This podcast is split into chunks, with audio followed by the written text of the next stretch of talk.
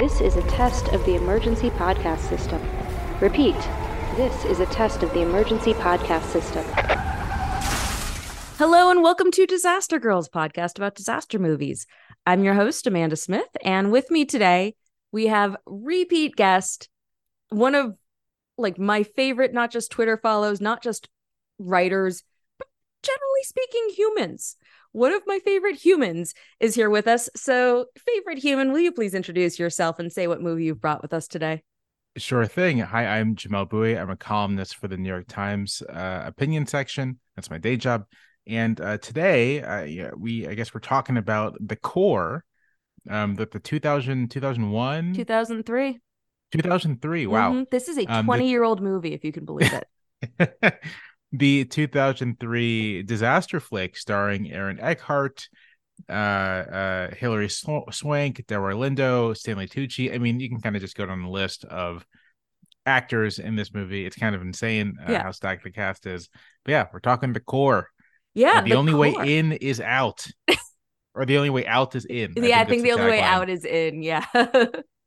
so I've I've been a core um stan. I it's been like at least a third of my personality since 2003. So for me, it's not unusual to hear me say, "Holy shit, the core is one of the greatest films of all time." But it is unusual to hear anybody who's semi-normal say that on the internet. and Jamelle, you a few weeks ago, how did you come to the core? How did this? Because had you seen it before? Was this like a refresher? What happened? So I think last year, earlier this year, I've I no longer know Yeah. uh, when anything happens if it's like longer than a month ago. So at some point in the past year, I just out of curiosity, I think I was browsing HBO Max and I was like, I want to watch something, and the core came up, and I was like, oh, I've never actually seen the core. I've seen Deep Impact, Armageddon, I've seen all of the disaster movies of this period, but I'd never actually seen the core. So like, let me watch the core, and um, you know the just to say it straight up, the core is a very stupid movie. The premise is stupid. Yeah. Uh, it begins stupidly. I think it begins with like a guy having a heart attack, uh, or his pacemaker stopping. I think that's how it begins, Yep. and then he drops dead, and he goes from there. So, uh, it's a dumb movie, but it was like it's so perfectly structured in its dumbness. As I was watching it, I was like, "This is, this is, it's stupid. It's the movie seems to realize that all of this is very dumb, but it's played pretty straight, and it's actually kind of like really entertaining, um, because you have all of these great actors giving these great performances. Uh, and so I, you know, 20 minutes in to watching the core for the first time, I was like, I am, I am keyed into this movie. I like it a lot. And uh, that only continued from there. I think also I had been experiencing a little superhero movie fatigue. Uh, and it is genuinely refreshing to just go back to this earlier generation of blockbusters and be like, yeah, this, this may be not, is, isn't the highest quality thing objectively, whatever that means but it's fun and kind of inventive and kind of silly and eh, very much enjoyable. And again, it it moves pretty quickly. It moves um uh pretty nicely. And so yeah, I was like totally in and um have been wanting to talk about this movie uh for a while. Rewatched it the morning of our record here, got up at 8 a.m. and put on the core and uh, had a great time again. That's I mean, that's my version of coffee. Is you know the best part of waking up is seeing Delroy Lindo deliver a stirring monologue before walking to his death at five thousand degrees Celsius. Like that's it. It's which like Delroy Lindo is at least a third of why I love this movie. But yeah, it is. You're right. It's a tremendously stupid premise. Um, but that which is like what makes it great because all disaster movies ultimately, unless it's really, really grounded, unless we're looking at like the Norwegian movie The Wave, uh, they're mostly really ridiculous and dumb. Every premise, the Poseidon adventure, a giant wave tips a boat over and you gotta go climb up to safety. It's all terrible. It's but what's so great is one, like you said, that they play it to everyone's in and committed and straight, and then two, it it just goes with it. It's like, yeah, this is gonna be dumb, but we're not gonna try to make you think that it's anything but dumb, and we're just gonna keep you moving until we get to the end. Right. Yeah. Right. It- Um, yeah it's i i do i do love the first two those first 20 minutes of the movie does it because it opens with everybody whose pacemaker in like a five block radius stops which is a surprising number of people apparently in that city i it, it- like half of the cars in that city suddenly stop, but it's great and it's harrowing and all that. And then the bird sequence. But yeah, the birds, the birds are losing their minds. There's that bus driver. Yeah, One bird flies in. And he's like, "Oh my god, what do I do?" can't uh, function. He's he's no Sully Sullenberger, so he just kind of rides off of the. You're right. If Sully Sullenberger had been in that situation, like no one's more equipped to be in that situation than Sully. And where was he? Yeah. It was There, there were 40 souls later. on that bus. Yeah. uh, and this bus driver couldn't couldn't save him. So uh, the birds cause a lot of uh, havoc. What else? And then we also get sort of a cut. We get um we're introduced to two characters: Mhm. Hilary Swank's pilot yeah. and Bruce Greenwood's sort of like pilot commander type, and they are landing a space shuttle uh in the middle of Los Angeles, which Oh. again is a is another signal to the viewer that like people people this is going to be a stupid ride. It's gonna be ridiculous, but it's a great sequence. When they come in over LA and then they they have the sonic boom right as Shawn Green hits a home run at in Dodger Stadium.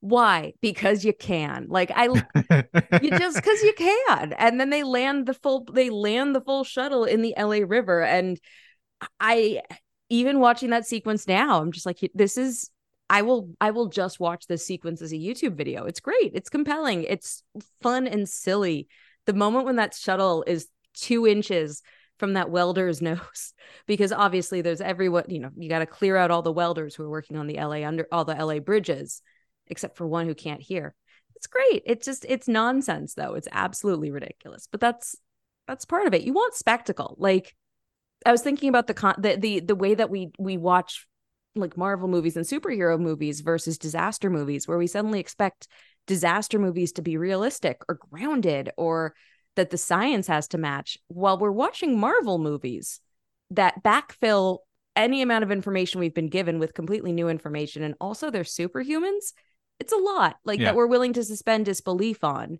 for certain things or, or just i mean just um you know the be this being i guess the second time Mhm. i watched it i was paying a little more attention to just like the structure of it and there's a lot to be said for a movie for this kind of spectacle blockbuster that really doesn't spend a ton of time holding your hand Yeah. like it gives you it gives you these these two immediate sequences are just sort of like crazy things happening um uh uh very you know you you, you the movie knows that you know that you are watching the Mhm. core and that the movie is about the, the center of the earth and so kind of runs with that and it's like we don't need to do a ton of explaining of what's happening here we can show you these spectacles we can try to introduce characters in ways that aren't simply a person walking on screen and being like oh hello i'm your i'm your pilot but seeing them do the Yeah. thing and and and it's it it feels like very simple in terms of just sort of like structure and screenwriting but somehow like it's missing from a lot of stuff like you don't you're not introducing Hilary Swank and Bruce Greenwood with a lot of exposition you're just kind of showing them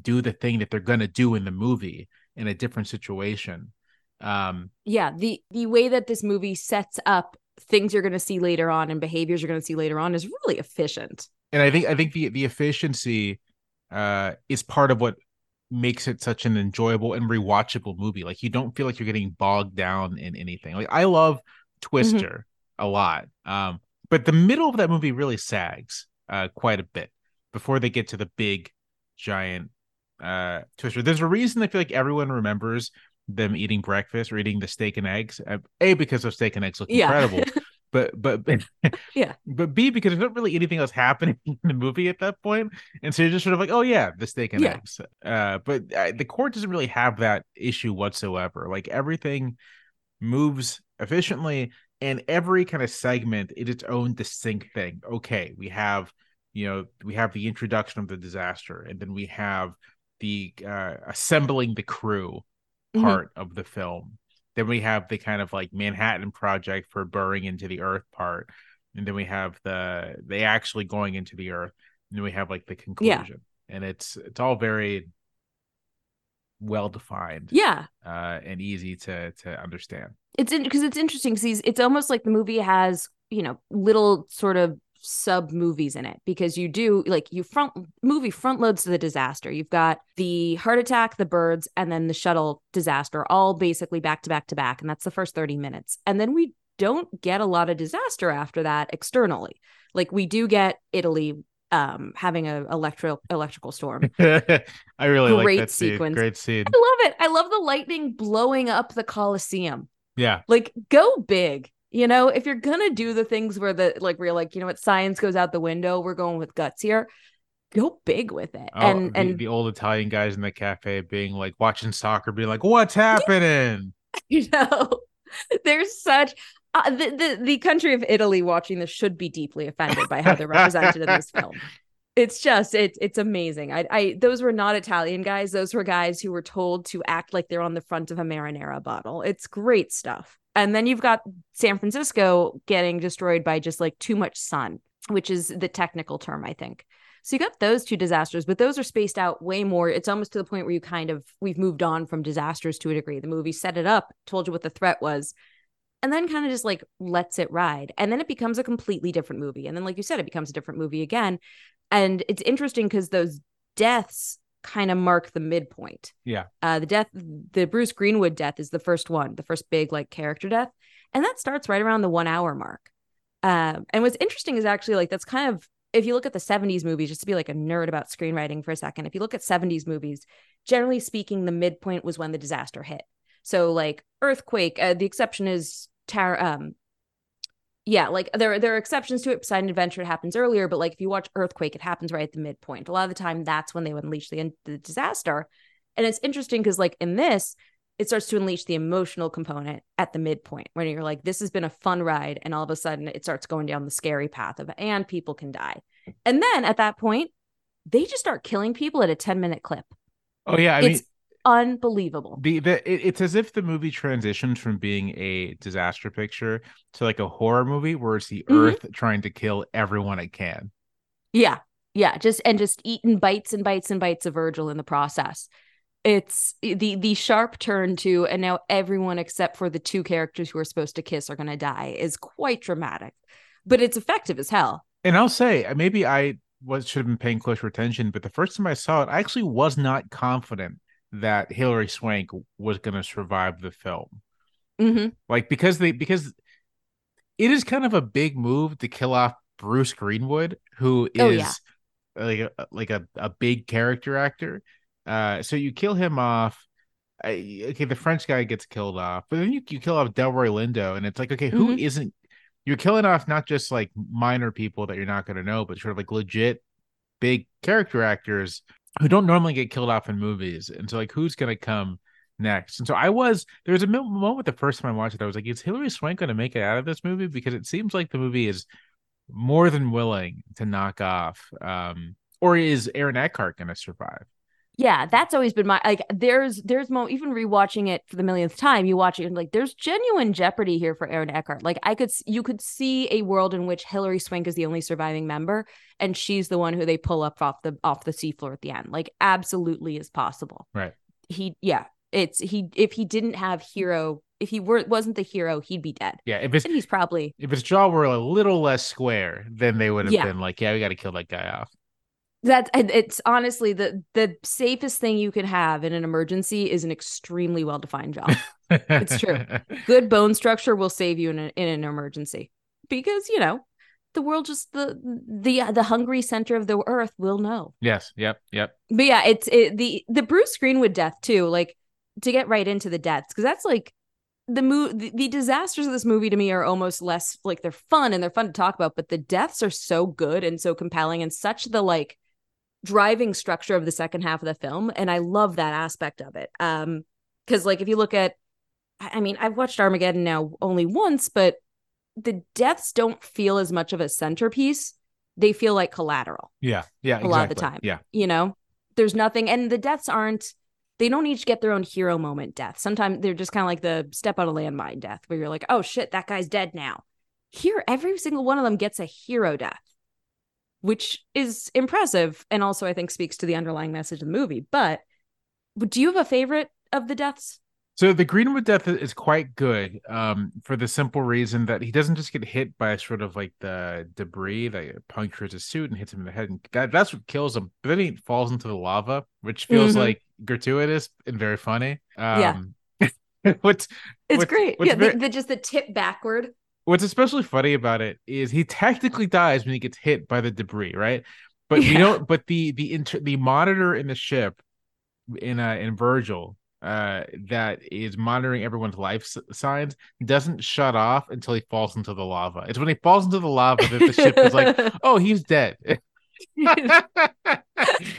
the ship was probably like, well, you know, maybe there's a chance. And it's like, oh no, the ship watched him tip backward. Like, well, now we're done. I mean, he falls into that lava. It's very Terminator 2. Um, that guy just submerges into. I mean, I, it's which like that whole sequence of being inside the geode is really cool, but the lava death is is is truly tremendous. I agree. the the other one that uh, caught my eye this time, uh, this watch was the the French the French character. was his name? Mm-hmm. Oh, Serge. Serge, yes. Um, uh, he gets there ejecting part of the ship, and then he gets caught in it, and I guess the pressure crushes it. And I guess it caught my eye this time because of the uh, recent uh, submersible disaster. Yeah. Uh, and I was just thinking, first of all, I mean, the physics of being far under the earth kind of just disappear at a certain point. Mhm. Like the movie's like, it doesn't matter. But uh, I couldn't, I, I could not help but think about the Titanic thing, and I was like, yeah, that would have happened. Oh, yeah. Very quickly. Like as soon as it got depressurized, it just would have been like, zip. Yeah, that's it's so fun. Uh, the I also was thinking of Open Sea and uh, when I was watching that this time because I've never before been like that does that's not how that would work. And now watching, I'm like, oh, his death would actually be much less painful than this. This is an extremely like we're watching Serge be crushed to death on camera, and it's brutal. Um, and it's actually yeah, he probably would have had one of the more merciful deaths in retrospect. Like, just it would have been instant. Yeah. which yeah, Instantly vaporized. instantly va- vaporized. It which is fun. Like this is now you know the second movie in a few weeks where I've been like, oh, thank you OpenSea for giving me information on how because the Meg Two also involves a depressurization situation where I'm like, huh, now I know what would happen. This is fascinating. That's horrible. Everything about this is awful. It, but yeah, the God, Serge's death is so upsetting.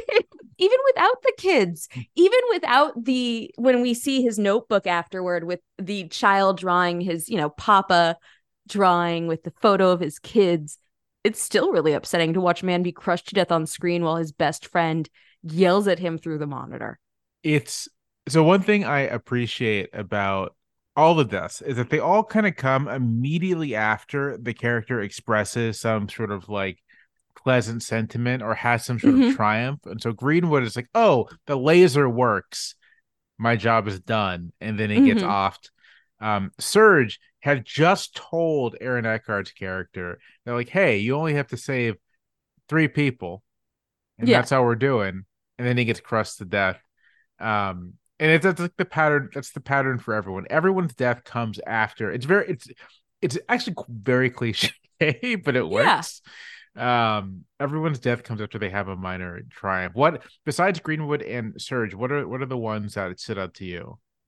I mean, I Delroy Lindo's death in this because he is so like Braz is such a great character. Like from the minute Braz comes on screen, he's just the best character. I love him so much. Everything about everything he does, I want to know. Um, I I'm on his side 100% of like, yeah, you should punch Zimsky way more. Like, go for it. Deck him a few more times. I'm on board with all of this. So his death, which is, I think, like the one truly everyone has heroic moments. He's the only one who has a truly brave moment because he's the only character who voluntarily is like, I know I am going to die if I do this thing that needs to be done. Everybody else, it happens by accident or you know circumstances beyond their control, and they accept their death. You know, um, Zimsky accepts he's going to die when he gets pinned down. Um, Serge does sacrifice himself in order to get the notebooks and the timers for the bombs out, but Braz is the only one who's like, no, I have to, someone's going to have to die to do this, and it's going to be me. And I know how that death is going to be painful. And he goes and does it anyway. And so, like, that alone is a, like, one of my favorite aspects of it. But then the actual sequence of watching him and then his glasses crack, and you're just like, it's harrowing and it's dramatic. And he is my favorite character in it. So it's really hard to watch. But on top of it all, you do have, like, because this is, maybe the best, probably I would say the best disaster cast since Twister. like in terms of when you look back 20 years later like oh this was every major character actor of the last 20 years and we just didn't know we were getting this accumulation of them amazing so you know you've got this incredible character actor giving it a great performance and on top of that it's a good character like man what more can you ask for yeah you know no, De- Delroy Lindo's character uh, is so good. First of all, you don't Yeah. often get the disheveled scientist character just being like a black guy, and I feel like that's a little underrated. Like you, it, there are like I guess like black nerd characters these days, but they tend to be sort of like younger. They're still like young and kind of cool. Um, Yeah. that's like part of the whole thing. Like this is a big nerd, but he's like young kind of cool. But the sort of disheveled scientist character, um, who isn't particularly cool, uh, isn't particularly handsome, just sort of like, you know, he's the science guy, uh, and he's not very, you know, charismatic or whatever. To give that to a black actor is, I think, actually super interesting, and um, yeah uh, cuts against the kind of roles that like black actors of uh, Lindo's generation were getting at the time. So that that is interesting. But then he's also, I think you're right that he's maybe the best character in the movie, and he has like the most chemistry with everyone. His chemistry Mm-hmm. Oh, yeah. with Stanley Tucci is outrageous. Um, the scene when he's when he's going in to sacrifice and they like clasp hands and Lindo like rubs his hand a little is like such Yeah. a really small, a very small thing, but like it was it's perfect. It's like a perfect little moment.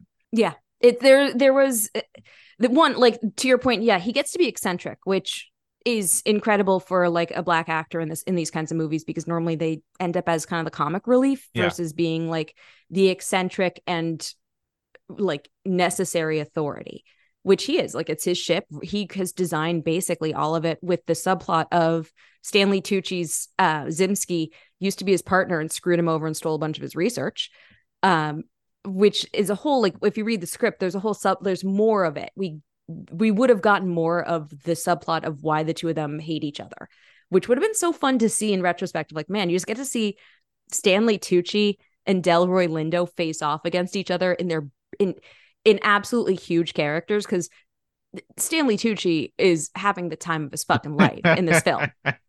He's having like Stanley Tucci is in it, never as a character actor. I, I've never seen the Lovely Bones, so I can't speak to him as a as a you know pedophile serial killer. But otherwise, Stanley Tucci seems to when he plays a character when he's doing his character actor thing, no one seems to be having a better time doing the role than he is. Like no one seems to be having a better time being in a film than Stanley Tucci is anytime he's on screen. And it's definitely true in this movie. That hairpiece, the chain smoking, the tape recorder. He's fucking set the to fact have a that good ride. his his death when he dies, he's like still recording himself, and then Mhm. he's like, "What am I doing?" and just starts like laughing, and then Yeah. the nuke goes off. Perfect. Perfect. Great moment.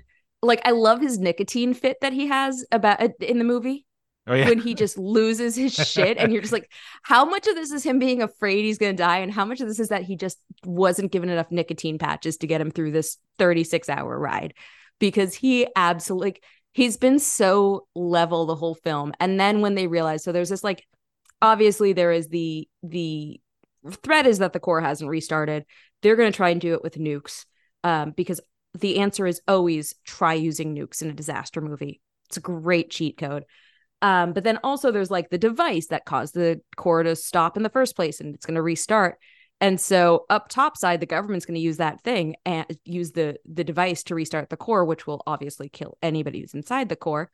And Stanley Tucci loses his fucking mind to the point where Braz punches him in the face to shut him up. It actually does seem necessary because he's having such a bad nicotine fit it's it's again it's Stanley Tucci looking like he's having the most fun possible. absolutely. I'm trying to think because you you you said something uh, you, said something that re- reminded me it's probably worth for listeners saying that um kind of how we get to how we get to our characters being hur- hurtling towards the core of the earth is the core is stopped.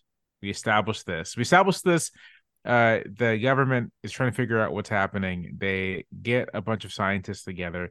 There's a wonderful scene one of my favorite in the movie where aaron eckhart is explaining to the military exactly what's happened and Mhm. it the scene. I mean, first of all, I mean the first thing it was worth noting is that they're like in in the situation room. Um, who is it? Richard. Um, um, Richard Jenkins. Richard Jenkins. Uh, again, Richard Jenkins is this movie. Uh, yeah. who is our main military guy? Uh, is is asking for an explanation. They have a full fruit spread in the uh in the situation room, which is is relevant to what happens next. Aaron Eckhart is like, gentlemen, the core has stopped. And everyone like harumphs, like, oh, and then he grabs like an apple or a peach or something. It's like, this is what's happening. And he uses the peach to demonstrate. And then he says, this is what's going to happen to us in a year. And then he grabs like some sort of aerosol can and a lighter and sets it mm-hmm. on fire. Um, I think he he punctuates the whole performance with, uh, "It's okay to throw up. I know I did." And yeah, and then yep. and that does it. I love I love the the flaming peach sequence, which by the way, Zimsky is helping him on without ever once questioning why he needs an air freshener or a lighter. Because like Josh asks for it because he's he grabs the peach and then he asks for the lighter and air freshener. Zimsky grabs the lighter and air freshener and happily steps up to n- demonstrate. I don't know if they planned that in advance, but I'd like to think that they did. I'd like to think they coordinated their little demo, but also such a great visual while also being completely unhinged.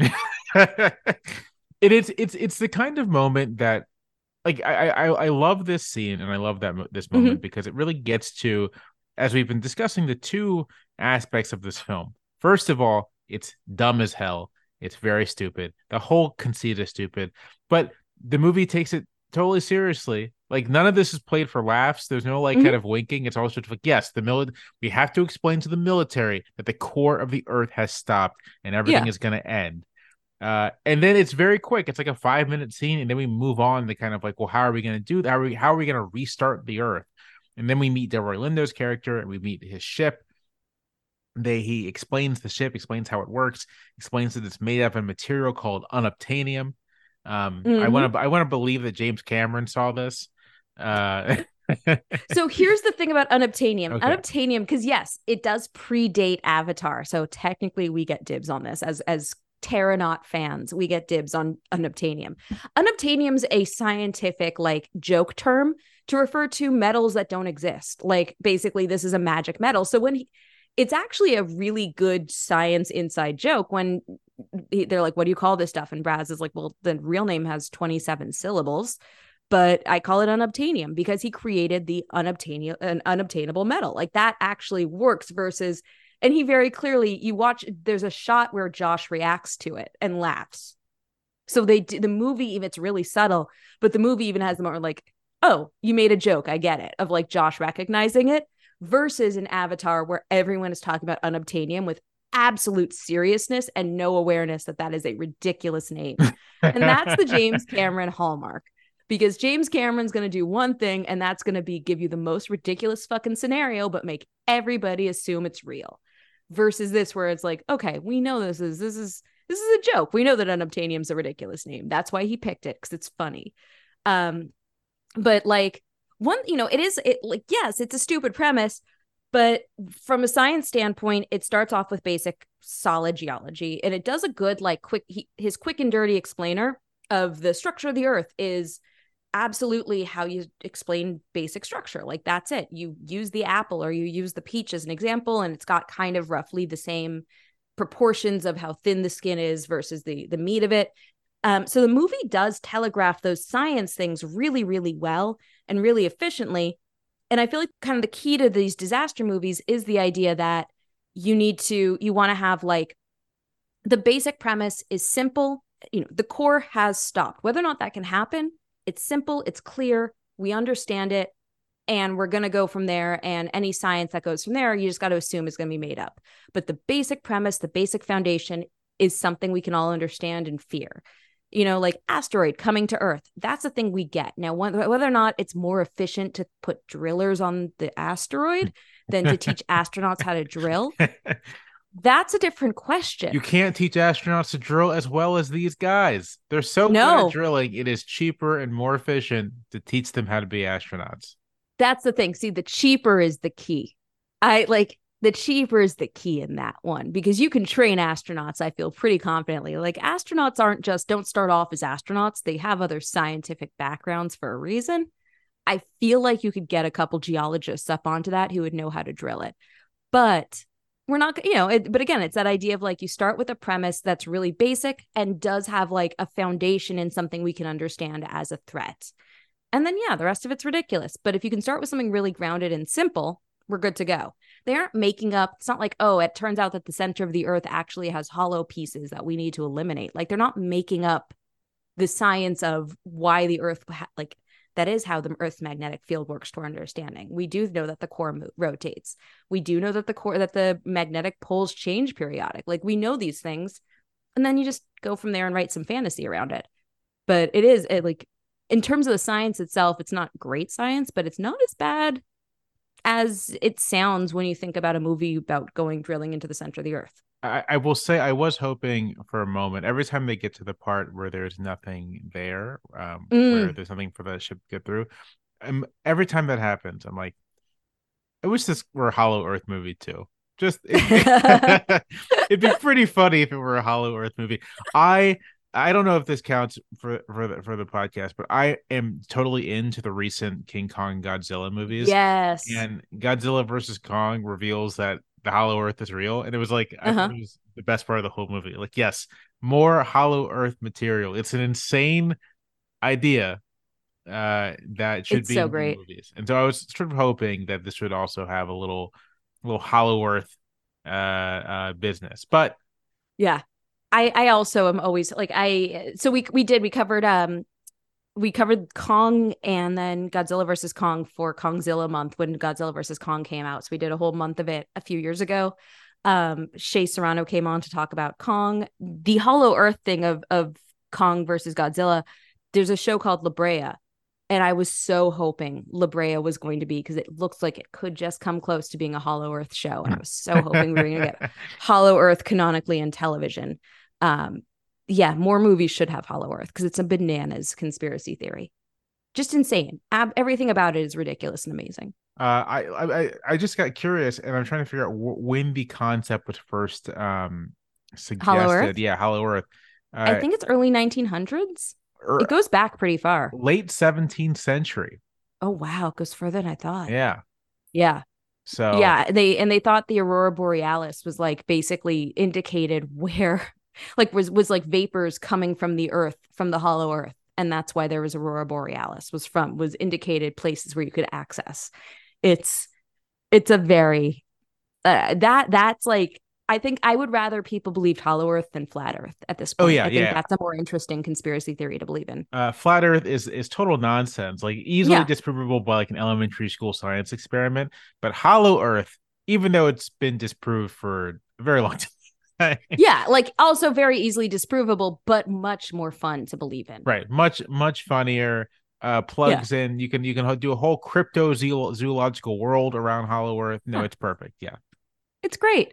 Yeah, and I mean, like you know, the Meg the Meg does sort of not do a full Hollow Earth. It's it's the premise is basically like there is a a thermocline layer. There's a layer of of at the bottom of the ocean that we think is the bottom of the ocean, it's actually a very thick layer of of water and then below that is a prehistoric waterland and that's where the megs all live.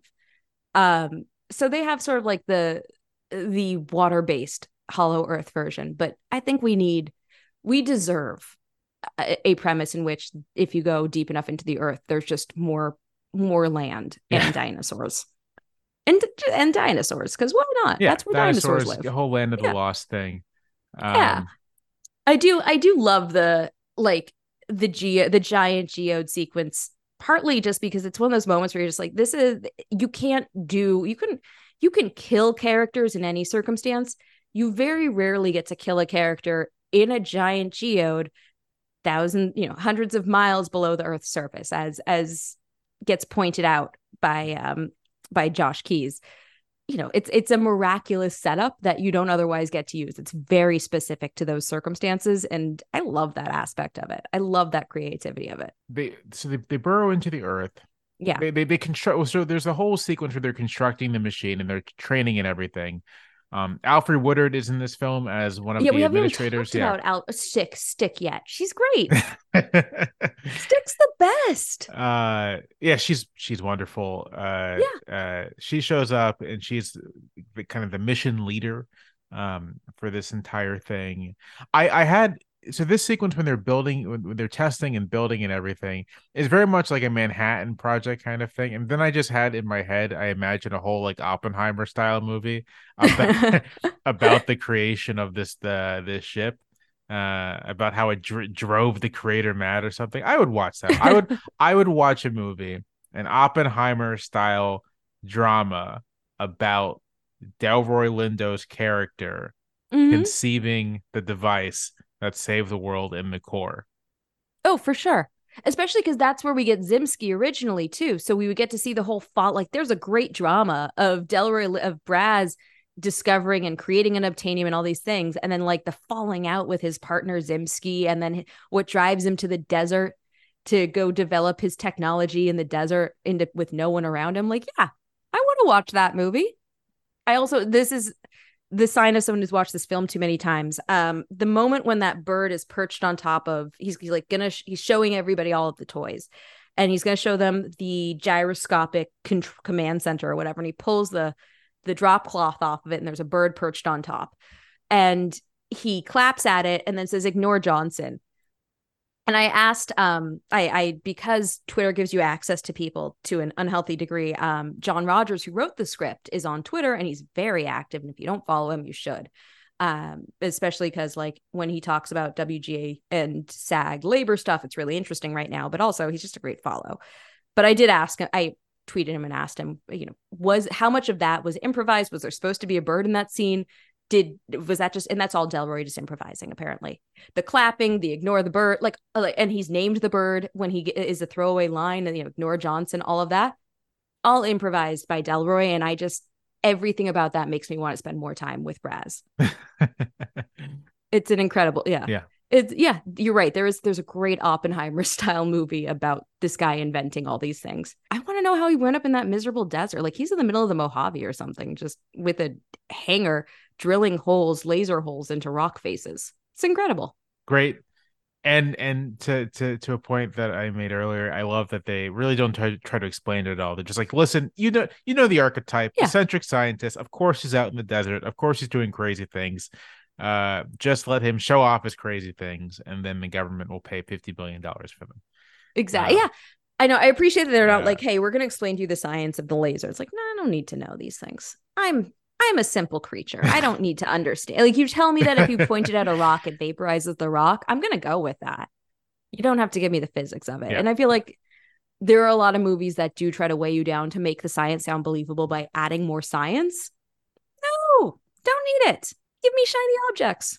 there there is really this and i don't know what Mhm. caused it like i'm not entirely sure what produced this tendency but sort of like this tendency to really over explain things as if people don't know that they're Yeah. watching a movie i've always i've always felt this way about uh superhero movies especially one sort of like after the initial kind of like Mhm. marvel boom when you had all these like origin movies and you know they're still doing origin movies so they're still introducing characters but they often even now have to go through this sort of like formula for introducing and i don't understand why you can just be like listen yeah it's a superhero movie you've seen one of these before so just like just here's Yeah. a superhero and if you need to learn more about their past we can like do that uh uh throughout the movie in in little pe- bits and pieces here and there but you don't have to ha- devote an entire movie I Mhm. watched Black Adam a couple weeks ago, which is very bad. Um, Don't let the rock hear you say that. He will personally come and fight Uh, you at this uh, point.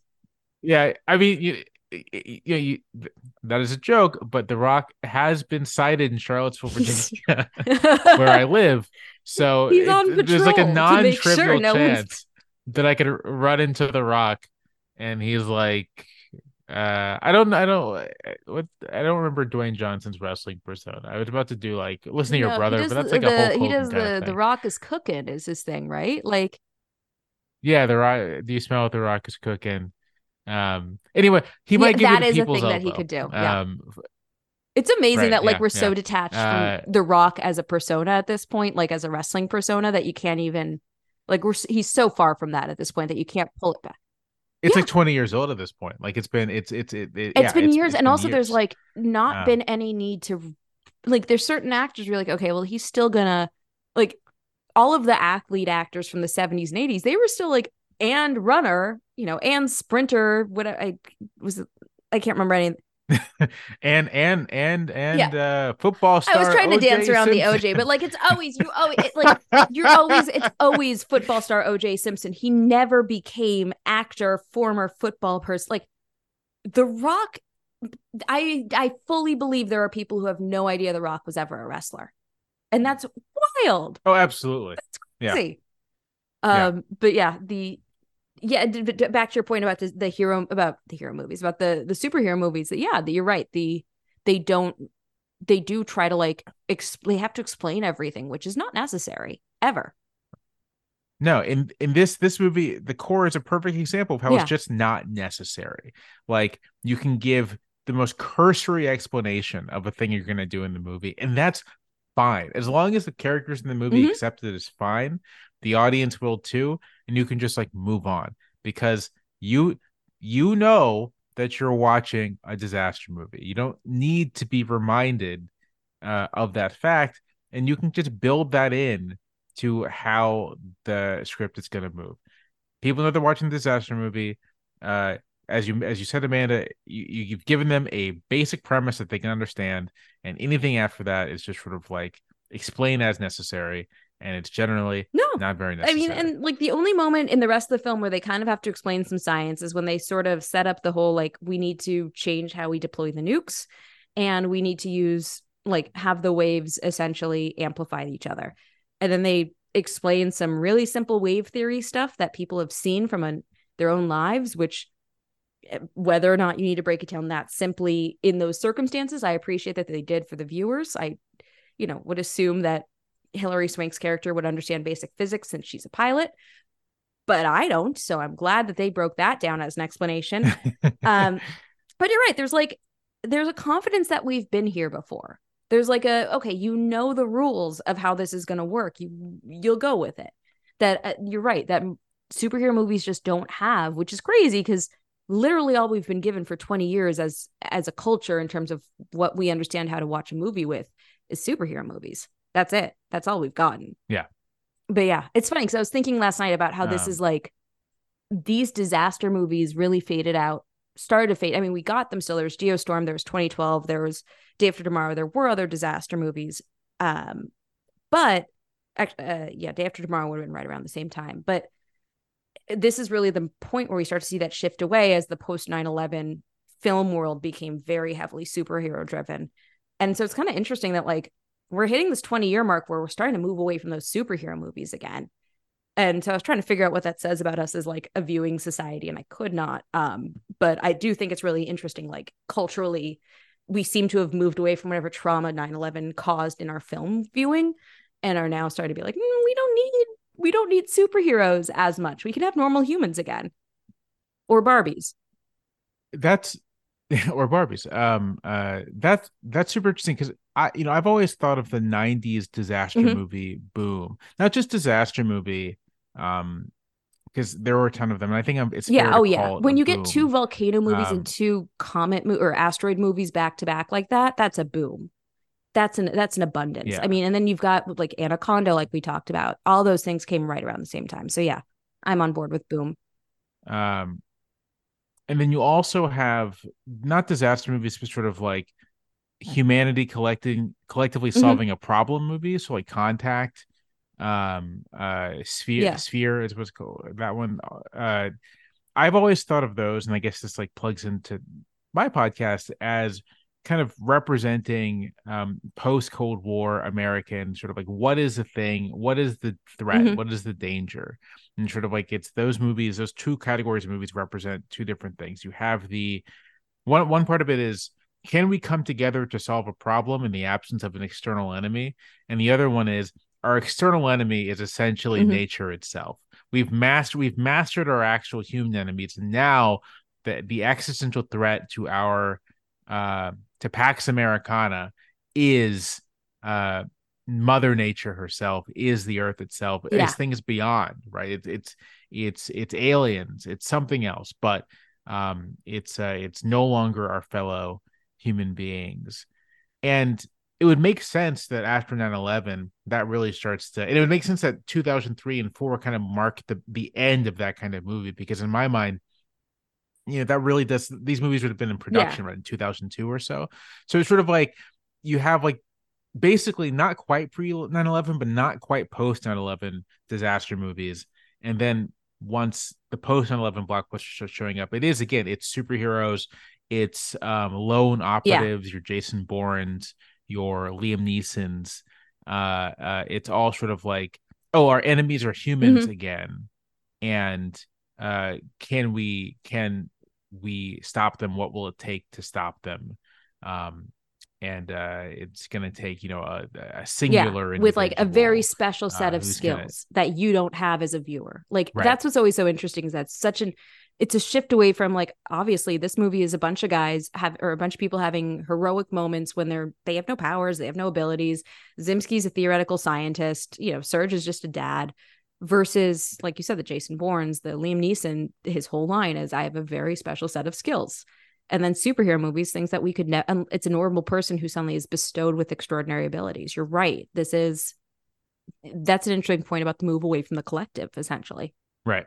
Move away from the collective and move away from yeah so it's sort of like more like i guess mm-hmm. democrat lowercase d democratic approach to what heroism is towards something much more singular. And maybe i mean you know it's interesting. Maybe it's not um we're in this kind of not quite post trump maybe post trump moment this sort of worry and concern about uh democratic life. If movies begin to transition back to ordinary groups of people collectively solving problems, collectively saving the world, um, using skills that an ordinary person can have, that will be an interesting transition. Yeah. Given kind of like the larger political. yeah culture, i don't know and, and i'm i'm i don't Yeah. think that's where we're headed um i think where we're headed is sort of into this like it kind of feels like what we're doing a little bit in film right now just looking at the last few years of film is sort of like we're moving away we're not going into a more democratic area we're not going into a a collective area we're kind of heading into this sort of nihilism post the the lost generation kind of thing of like well let's just look at spectacle on screen. Like we're going very heavily into the Yeah. idea of not even in an escapism way but just like we need something so, that's so much sensory that we have like that's just so all consuming which can be really fun. Like i think barbie's a really good example of it. It's there's it's so sensory. There's so much going on and it's so much and it's so fun and it's so escapist. But there's nothing about that movie that's like got the grounded not groundedness because obviously it's not going to be grounded but like has the has the collectiveness that you would see it is it's not quite individualism. It's something else. It's something equally as unobtainable but and as as sort of elusive as the superhero movie. But in a way that feels less like we're watching because it feels safe and more like we're watching because it feels fun. And i don't totally know if that makes sense Yeah. but i do think that's kind of where we're headed um even like oppenheimer being huge and being so much like i think the fact that those were two of the most successful movies this summer is pretty indicative of kind of like what we want to see from movies going forward, which is something that's so much and so overwhelming that it just we don't have to think about anything else, and it, you don't have to sit there and think about the fact that you're sitting in a theater breathing in any everybody else's used oxygen that has God knows what in it. Um, so I'd be curious. I'm I'm curious to see if that's kind of that sort of maximalism is sort of where we head from here, um, because I I do think like uh, and again, this might be partly from a book I'm reading right now, which is very much about like the destruction of the public good versus privatization. Um, I don't think we get back to this build a team kind of. We're going to get a group of ragtag gr- folks together, and these normal humans are going to save the world. I don't think we go there still. I don't think that as a society we're there anymore, which is a real fucking bummer from a movie standpoint and fucking devastating from like a what does that say about society standpoint but I don't think we're at the ragtag banda, you know, the the Twister hangout movie anymore. I I think I think you're probably right there. I, I can't think of a, a movie that's like Yeah. that that's come out recently, and um, like there've been great cast movie like cocaine bear has an incredible cast and has the hallmarks of like okay this is going to be one of those movies where you go back and like holy shit all of these people were in this but they're it's separate stories. There it's not they're not all like, banding together. There's yeah i can't think of any that have that. Ex- the exception of like Um, again korean like if you look internationally you've got that with like there's some good korean movies that have like that sort of band together. There's um and there's some good chi- like chinese disaster movies. But that's partly because they're working off of the formula that we had in the 90s these feel like those feel like 90s movies that they are creating. So it's it's obviously this is all like very limited to american cinema but in terms of what the american cinema looks like yeah i don't think we're going back to it unfortunately which is a bummer because you lo- i love a get the gang together sequence. Like this movie rolls out all of the characters like it's a heist movie oh yeah, when we yeah, get yeah. meeting rat Uh, which like probably the weakest of the team in terms of like one the character aspect the character actor and two like giving us a character we haven't seen before he's a hacker. And he's dj qualls. So we've seen this character before. Poor DJ He- Qualls. yeah, Just, he- you know. you know dj Qual- listen I-, I think no one came of age at a better time for his own career than dj qualls. Dj qualls has the face of a guy who knows what who knows what a dial-up tone sounds like and like uh, DJ Qualls, my apologies, but it's true. And there's no one better suited to be in that era than DJ Qualls, um, demanding his hot pockets and Xena tapes. Uh, I think that's I think that's exactly right. Um, it's funny. I was just looking at his filmography. His his first Yeah. film was Road Trip, so he's he's kind of he's a little post Hackers because he would have fit right into Hackers or The Net Right. or any one of those movies as um as a as a big computer nerd. But yes, he's introduced, uh, and uh, uh, even he, yeah, he's he's he's a little bit more of an extraordinary guy. The only language I speak is ones and zeros, but uh, You want me to hack the planet? Great line. You want me to hack the planet means nothing but is perfect. yeah, it's, it's Yeah. utter, it's No, we want you to hack the internet, not the planet, the internet. Doesn't matter. Great line. Don't care. Tells you everything you need to know about this dude. Uh, Mhm. can I just say real quick that that that particular line? It just there are lots of lines like Mhm. that in lots of movies, which are just kind of silly lines that just stick in my head.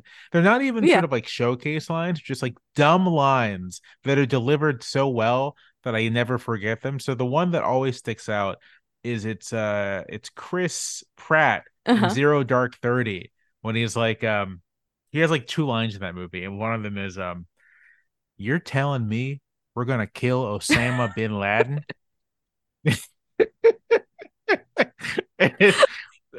uh, I really That's love that thing. line. That's a, that's that's totally not nothing to do with our conversation, but I do like that line. that's that specific kind of line in a movie that you watch a TNT, like you're channel surfing, you see it on TNT, and you're like, okay, I am 10 minutes from Chris Pratt saying that line. I am sticking around. It's like the um the greatest line of all time. I, I would argue maybe the greatest line delivery in all of cinema is James Van Der Beek say or Varsity Blues saying, I don't want your laugh. yes. Like, it does not matter. I Uh, don't think that you could be alive the year that movie came out and like be speaking and not have said that sentence to another person at some point because it's such a ridiculous like it's it, the delivery is the pause is weird the accent in that whole film is doing a lot of work but it's so good it's such a great clip moment that you're like it, it sticks with you for forever and you want me to hack the planet absolutely you know falls in there for me as well So what else? What else is there to say? I mean, plot. Yeah. We've kind of gone through the plot. They they have I- to. My feeling about the plot is if you Earth- need us to summarize the plot of this movie at this point, you need to stop listening to this podcast because the entire Yeah, like, yeah. I, I, this is now the only movie that we will have covered twice on this podcast because it is my favorite movie of disaster movie maybe of all time. Watch the fucking movie, guys. If it takes if if I can't if Jamelle and Um, I can't sell you on this, then I don't know why you're here. I mean, the, the the solution for the problem is they have to Yes. nuke the core. Uh, and it's they just talk about it matter of, of well, of course, of obviously, what you're gonna have to do is detonate some, you know, hundred megaton nuclear devices at the core. What else are you gonna do else- to what restart it? Gonna, It's what you got to do. can do. It's like throwing cherry bombs into a lake. I love it. I love it. This when the solution is nuke it. Like I think that's such a it's one of my favorite sort of it's, it's very much like a 90s solution to disaster movies is well, we should try nukes and i think it's a really interesting way of trying to grapple with like the post cold war. We've got a lot of nukes now and we're not supposed to use them but we do have them. What are we supposed to do with them? Can we turn them into something good? It's like this weird it's this weird bit of like irony guilt that we aren't quite ready to fully grapple with and we're not ready to to de to denuclearize or whatever our our country but we are willing to to play with the idea that we can use nukes for good that aren't used on humans. And i think that's always like one of those because it, oh, it, it really is only in the 90s a disaster film that we see it it starts to drop out again by the 2000s you know by the late 2000s You're totally Mhm. right because Armageddon, it's like we're gonna nuke the asteroid. Deep Impact, they're like we're gonna Mm-hmm. nuke the asteroid, and Deep Impact it doesn't work. Um, in uh, what else? In Independence Day, they tar- tr- they they attempt to Mhm. nuke the aliens, uh, and that doesn't work. I mean, it, it's sort of funny. The nuke is used. The nuke, which represents sort of like the pinnacle of human destructive power, is used in those movies to demonstrate sort of like the the implacability of yeah the obstacle, right? You you we try to nuke the asteroid and it only causes it to break into more pieces. And so what are we gonna do next? We try to nuke the aliens and they shrug it off. And so how, you know, we truly are fucked. What else can we do if we yeah it's it's this very it- nukes become sort of like our version of a cheat code. And if that's how we know whether or not something is so overpowered that even our cheat codes don't work. Because like it is there's no there's no explanation for why any of these why you're going to nuke these things other than it's the biggest possible explosion we can make. And we're not going to talk about what any of the fallout will do. It's going to be fine. And it really like it's almost an interesting sort of after you know was it 30 40 years of people living in absolute terror of dying by nuclear explosion it's fascinating that it then so quickly becomes this will be a harmless thing we can try to solve our problem like we're going to throw it at our problems Yeah. It's interesting just to to sidetrack a little bit. It is interesting how nukes it's like nukes fell out of public concern in the 90s because hey, the Soviet Union doesn't exist anymore. We don't have, you know, we're not we're not Yeah. worried about nuking each other. It came back in the 2000s because of terrorism. Um, you don't want the you don't want the smoking gun to be a Yeah. mushroom cloud. Uh, Condoleezza Rice. Um, but it was like not the fear there wasn't we'd obliterate ourselves. It was just sort of like it'd be really awful if like New York got uh, vaporized with Yeah. a nuclear weapon, um, by by or or or DC were irradiated by a dirty bomb. It became very localized there wasn't a fear of like yes. obliteration that uh, you know there was no fear of mutually assured destruction it was just this fear of like we're going to get attacked and it'll be isolated in a little area which is not necessarily the the proper fear to have when we start talking about nuclear weaponry it's not like oh well it's going to hurt a far Right. a 20 block radius like mm, we need to get a little bigger than that we need to get a little bit more macro but i do kind of wonder if that links back to like the way that we also move to superheroes and the fact that like superheroes are only saving every every Marvel movie takes place in New York. There's th- you Yeah. if you don't want to have to deal with superheroes fighting in your backyard, you just have to move out of Manhattan. You can go to Staten Island and they probably are going to leave you alone. go to Westchester, you're safe. It's literally just Manhattan. You're just you're in a you're in Astoria and you're like, what do you, you see like Iron Man? Like, what are you doing here? Peterborough. Why are you here?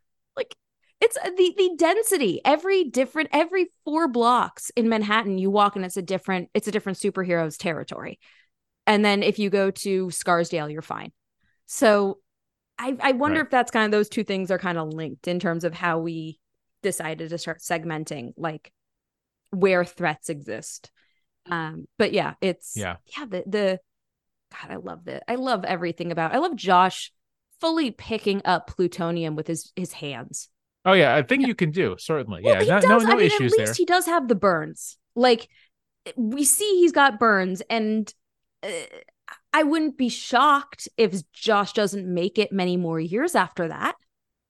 But at least there's like immediate consequences. I do appreciate that there there's never like a superhuman thing that also you're like, and uh, that would have probably destroyed his hands. At least here you're like, hmm, okay, he had gloves and they didn't work that well. Sequels to the core.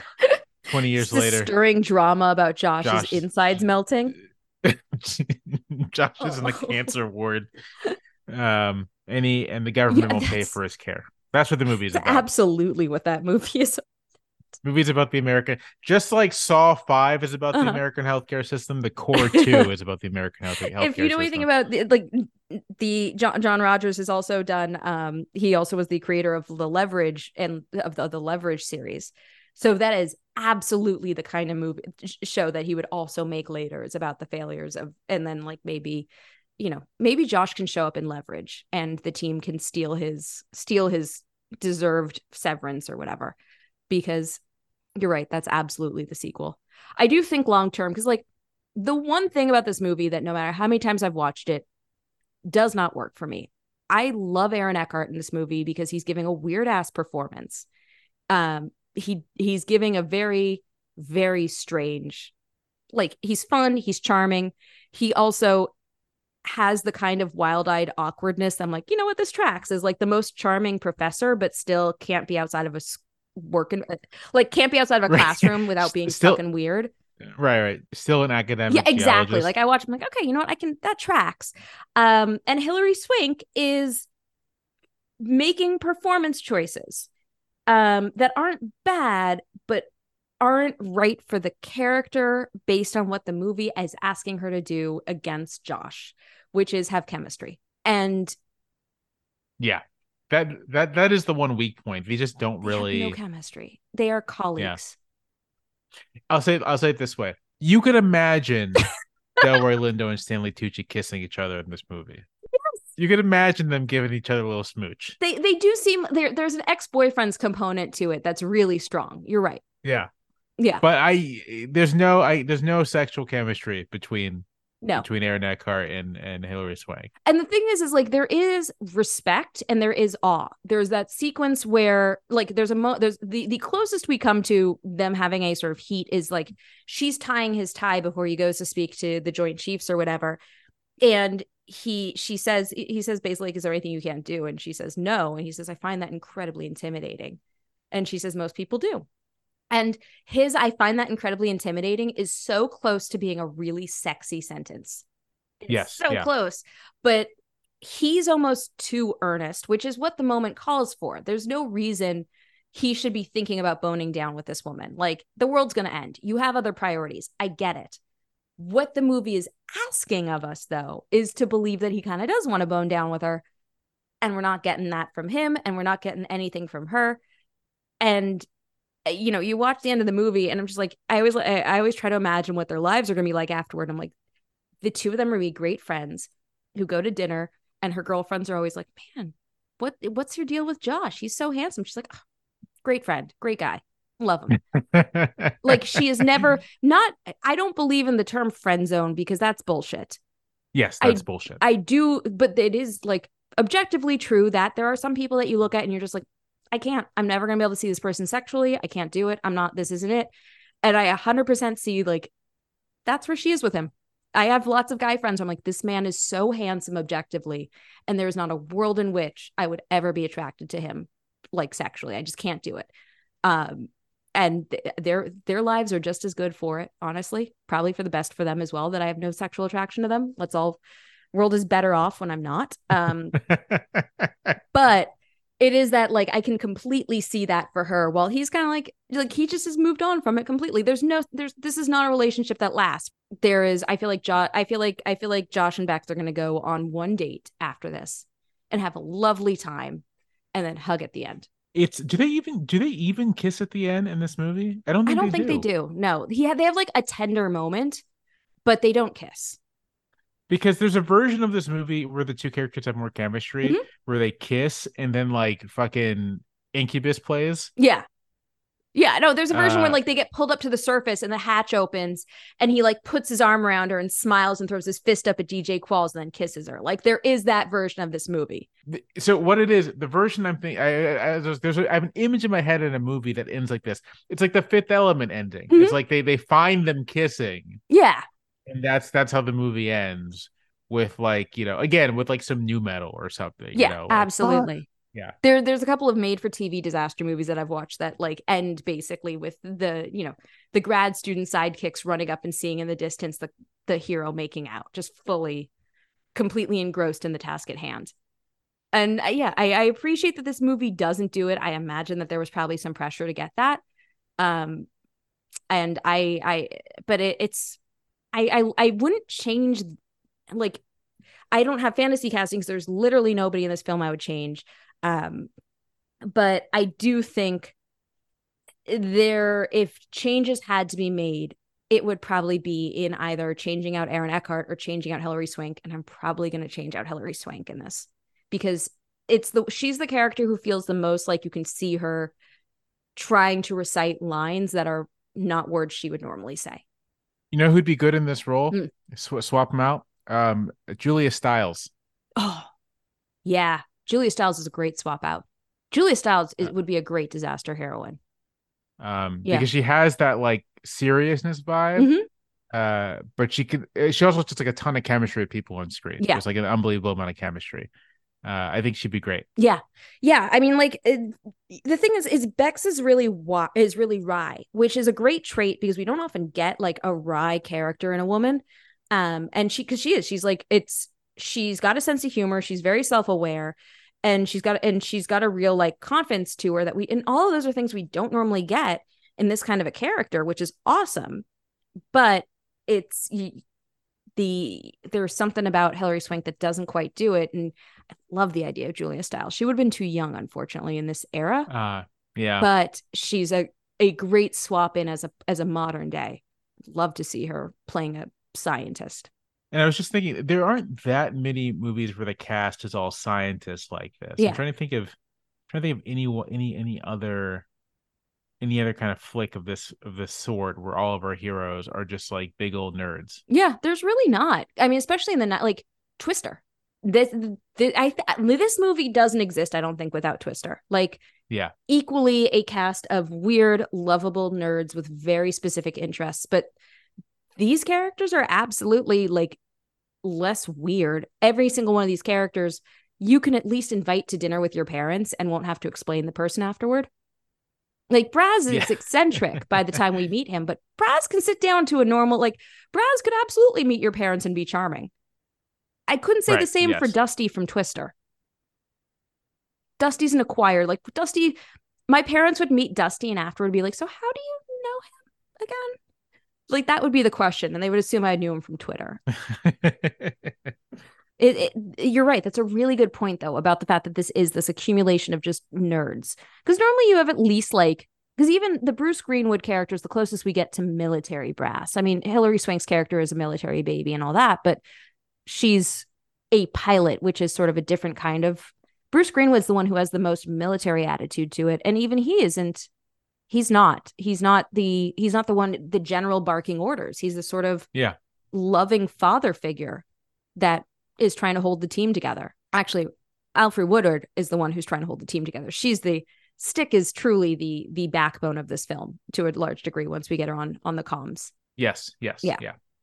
But yeah, is there I feel like we've pretty much gone through everything to talk about this time around with this movie. Is there anything with the core that you're like I need to this is one more thing that I have to yell about? I don't think so. We, we've kind of touched the thematic things as Yeah. well. I do. I do consider this is very much part of the, um, you know, can can America tackle problems collectively, sort of sort of movie. A Yeah. movie that is very much in dialogue with the late 90s being this period of like World War II remembrance when sort of like oh, the greatest generation collectively, you know, beat the Nazis and Imperial Japan, which you know Yeah, but which obviously complicated but that was what how we how we talked about it. And so it's like can is is this generation of americans capable of doing that sort of thing? And so you have all these movies that are basically like kind of how you know i mean this i mean this movie as we've been saying has kind of like this manhattan project element to it Mhm. sort of can america put its mind to a problem and solve that problem whether that is beating an opponent or jump starting the earth Yeah. Oh, yeah. You're right. This is absolutely a movie that's very much about American ingenuity. I mean, this is it, it- it's interesting because like we now see with disaster movies a lot more of and you know they bring in china they bring in because we it, even the movies themselves are a lot of the time like american chinese co-productions because the international market is such a big part of it. And this is kind of like one of those last movies that was completely isolationist in that way too where like we don't but in in reality are there not like other governments calling and asking the US government why is this happening? What did you do like there are other scientists who would absolutely start to notice these things. It's the suspension of disbelief is that no it's only gonna be this one scientist. But after a certain point you got to wonder like is no other government jumping in on this? Does anybody is there somewhere else? Is like in korea do they have their own virgil? Because that's amazing. Yeah. i like if there if there are several several different ones probably there are probably multiple scientists working on this right now but we don't get to see them because this is the era where only america can solve the problems. Right right we yeah exactly yeah. exactly only only the United States has the capacity, the smart. There's still sort of like the very much post Cold War um American optimism on one hand, yeah. and you could say arrogance as well. The sense it's sort of like, well, obviously we are the most advanced country in the world, and obviously if there's anyone who could do this, it's gonna be us. Contrast that with not quite a disaster movie, but like Arrival, where it's very much yeah. sort of like, well, to tackle this problem, America is going to have to cooperate with other countries. Um, and, and if we don't cooperate, then we won't be able to solve the problem. Yeah, I, I do uh, consider uh, Arrival a disaster movie for sure. Like it's in the same way that like Independence Day is a disaster movie. These are all movies about you know the the exterior threat and the fear, but and, and Arrival follows the format. It has the great Arrival. If you actually look at the beats of Arrival, the first 20, 30 minutes of Arrival, not totally different than the character beats of this movie. You have Amy Amy Adams' character hosting a lecture that sets up a lot of things about like the importance of language and nuance to language because she talks about how in Portuguese or I, I think it's like oh early Catalanian or something that like language was an art in a way it wasn't just a way of expression but it was like an art form in and of itself which sets up the idea that the um the the aliens are going to use language differently than we do. And then she is met by the government is there in her office to ask her questions with her area of expertise just like Josh gets sent to the government facility to figure with Serge to figure out why everyone's dropped dead. And then she you know parts ways then comes back to them again. Like these are all the same these are these very very straightforward disaster movie setup beats um, which are some of my favorite tropes of all time is the come and get the the government getting the expert is one of my favorite is one of my favorite disaster movie tropes because it's like who doesn't live in fear that one day the government's just going to show up at your office and be like, "I'm sorry, you have to come with us." Forest Whitaker shows up at my house. Jamelle, we can only solve this problem with the the skill of a a columnist. Yeah. we need no one knows movies from the 80s and early 90s better than you. And our and and we've got somebody who's sending out clues based entirely around Wesley Snipes' career our top researchers can't figure it out. like that's a there's no greater moment than the when when they show up to ask for the help. Like i love that beat. So yeah i do arrival and this are are very i actually are not i don't think are dissimilar which is probably why they're two movies i really enjoy back to back. Like i enjoy them in conjunction with each other because yeah they're just playing off of these tropes that are such great 90s movie tropes. Yeah. Yeah I don't know. I think it's a perfect film. I really do. It's a perfect film. Uh, you, you, know, the o- my only my only complaint is that there's no tectonic plates near Hawaii. Only complaint. it is is as super super super basic geology. There's no tectonic plates near Hawaii. It's one big plate. The Pacific plate is huge. Oh, I didn't realize that. There you go. Yeah, no. Pacific plate stretches all like you don't get to a tectonic plate boundary until you're either at California or the, you know, the Ring of Fire is essentially the edge of the tectonic plate boundary for the Pacific. So think about how big the Ring of Fire is. Think about where Hawaii is located. There's no plate boundaries. Am I okay with it anyway? I can forgive this movie, this one thing. yeah, absolutely, I can. I can, you know, there it's hot. He's been exposed to plutonium. Like maybe Josh got confused. But yeah, so do you, you know, moving into the what is this really movie really about? Do you think there's a subtext to it? Do you think there's a what is the do you have one? I don't other other than my my sort of political context thing. I don't think there's a subtext here. I think it's I think it's very much sort of like, hey, got to jumpstart the Earth. Core has stopped, so let's uh let's do that. Um, I don't think there's there's much else there, which is okay. This is a kind of a perfect little popcorn film. Um, Yeah. Uh, no need for subtext. So I think that's fair. Yeah. I mean, I I do uh, on watching this. I this was the first time I've ever watched it and really like thought about the differences of the way that some of the deaths are like heroic versus brave. Like I said, with Delroy Lindo's being the only death where he really knowingly walks into death, and the way that that kind of is different than the other deaths. And um, I do think there's something really interesting about the way that this movie is about like a bunch of very ordinary people doing extraordinarily brave things um, and how different that is from pretty much everything we get after that point. Um, but I agree. And I don't think I I don't I didn't go back and listen to see if I had a, a what was this movie really about at the time when we did the first episode of this. Um, but I am going with I don't I think this is a movie about restarting the core. Yeah. And I think that's all it needs to be.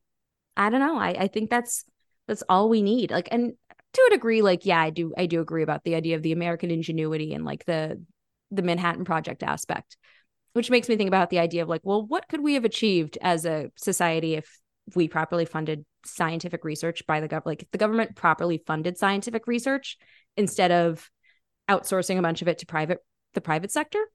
That's definitely a conversation and question, a thing I'm thinking about a lot currently. But I think this movie's just about restarting the core using nukes. Yeah. Yeah. Yeah. And I and that's and that's all it needs to be. uh, so I I have to I have to Yeah. rank this out of towering infernos. yeah. Yeah. If at five towering infernos, you can do partial. Okay. Um, but scale of one to five. I would give this four towering infernos, not five, because I mean, it- I I love I genuinely love Yeah. this movie. I would not call it a good movie.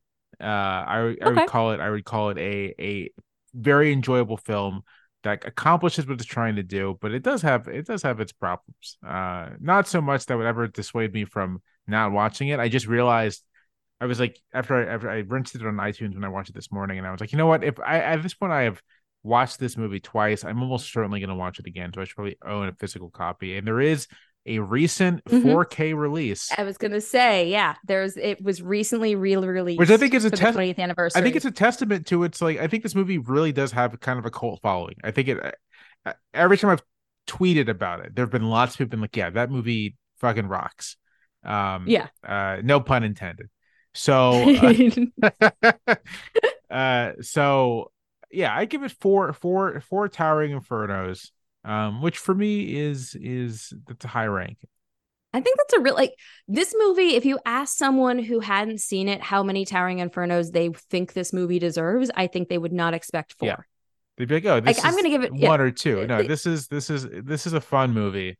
Uh, it's It's a top tier movie from 2003. Like it, it, it was absolutely. I, I I love that it is. You know, I I I love that you. I was so excited when you came to it because of that. I was like, fuck yeah, we're gonna get the critical re-examining finally.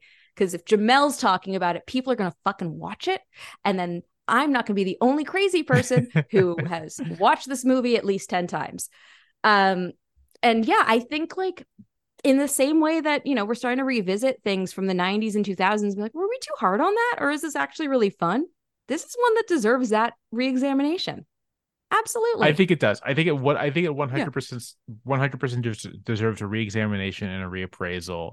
Um, not just in comparison to kind of modern blockbusters, but just sort of like as a you know, looking at the the landscape of blockbusters in the early two thousands, this really does stand apart. It is it's a good it's it's it's a, it's a, it's a great popcorn flick. You put this on, it's like the middle of August right now, right? Like you put this on on a projector outside on a nice summer night, and people are gonna Oh have a great they're gonna have a great time. Yeah. Oh, there's this is a this absolutely they're gonna have a good time. You can definitely make some drinking games out of this movie if you try hard enough. Like there's ways to do it. Eh, I I just let people enjoy things, and this is one of the great let people enjoy things movies as far as I'm concerned. Yeah, I agree. Yeah. Well, Jamelle, before I send you on your way, um, and before I have to clock into my j- day job, as I sit here very quietly trying to like enter my login information, um, where can we find you? Is there anything you want to promote? Do you do you happen to you know write for an esteemed newspaper? Or anything anything you'd like to share with the people before you leave? Well, opinions do differ about my employer, but I uh, am a columnist for the New York Times. Uh, you can find my column uh, Tuesdays and Fridays, and I have a weekly newsletter as well for the Times. Um, but I feel like more relevant to this podcast is I also have a podcast. It is called Unclear and Present Danger. It is about the political and military thrillers of the cold of the post Cold War era of the 90s and what they say about the politics uh, of that period. Our next film that we're going to do is Dead Presidents by the Hughes brothers, um, which is a, sort of a heist movie uh, about some Vietnam vets. A movie I really like, and I think uh, it's going to be a great conversation. We just recorded a Patreon episode on um, the the Lost Honor of Katharina Blum, a 1975 German kind of political thriller that's very good. Um, mm-hmm. uh, it's funny. The Patreon, we kind of just really be, get way nerdier about our conversations. We talk a lot about like the you know West German politics in the seventies. Uh, and oh god, yeah, that's real niche. There, very yeah. niche. Um, Amanda, you were on an episode on Passenger Fifty Seven, uh, the Wesley Snipes film. time on that. Yeah, great movie, great episode. Uh, you also listen to it. But yeah, that's that's where that's where you can find me. We have uh, between the Patreon and the main feed, we have an episode every week uh, and uh, it's talking about talking about movies. If I had to recommend a place to start with Unclear Pod, start with Amanda's episode, and also we did we revisited The Hunt for Red October last year, so you can you can check that out. Oh, too. cool. Okay. Yeah. I have several episodes. I, I love I your pod's great and it's really fun. And they're mostly movies I've never seen before because I have a huge gap in my knowledge of like 80s and 90s, particularly action movies. And I've been revisiting and like finally watching a lot of those over the last over the summer. I'm always and so finally I'm always delighted when I see one of your tweets and you're like, I'm rewatching this. I'm like, oh man, she's gonna have such a good time. I've yeah, like all of these are new to me. Every single one of these. And it's generally speaking, it's like I know maybe the premise or I have some interpretation of what the premise seemed like when I was nine, and that's what I've stuck with since. And it's been great to re-examine. Um, so yeah, so there's a lot of a lot of your podcast still doesn't make sense to me because I have just zero point of reference for any of it. Um, but every time that it's like, oh wait, I've seen this now. I can wa- I can listen to the episode now, and it's always so great. So, yeah, strong recommend for for for your pod because as somebody who doesn't particularly know about, I love that I love the the way that you set it up every ep- of of setting it up with the front page of the, the newspaper from that year and like okay, that gives context, which is necessary if you're going to talk about it that way. So I think it's like it's just I love your the format of it. I love everything about that podcast. So good job. Listen to it, guys. Thank you so much. Yeah, you're welcome. And uh thank you so much for coming back to talk about my favorite movie, disaster movie. So this was this was great. Thank you again. Yes, my pleasure. As always, if you uh, uh happy happy to talk uh, any kind of movie, any disaster movie, I'm sure I will think of something that will be appropriate for the podcast again. So Oh yeah. Yeah, you're coming back. if if if you've got another movie that you want to talk about, you're always always always please repeat visitor. And we'll be back in 2 weeks with Bobby Wagner from the Tipping Pitches podcast. He's going to be joining us to talk about the 2002 movie Signs. Um, so yeah, I'm revisiting some M Night Shyamalan. This was also the only disaster movie that either of us could think of that had anything to do with baseball. So you can find Signs on um, Max and then of course rentable everywhere. And in the meantime, I'm Amanda Smith Says on Twitter. We are disaster underscore pod on Twitter. If you haven't already, please take a few seconds, rate and review, share the podcast with other people. Um, it's a tremendously helpful. And uh, oh, of course, disastergirls.myshopify.com for a ton of uh, merch that I have created because graphic design is my passion, apparently. Anyway, see y'all back in two weeks on August 30th for Signs with Bobby Wagner. Bye.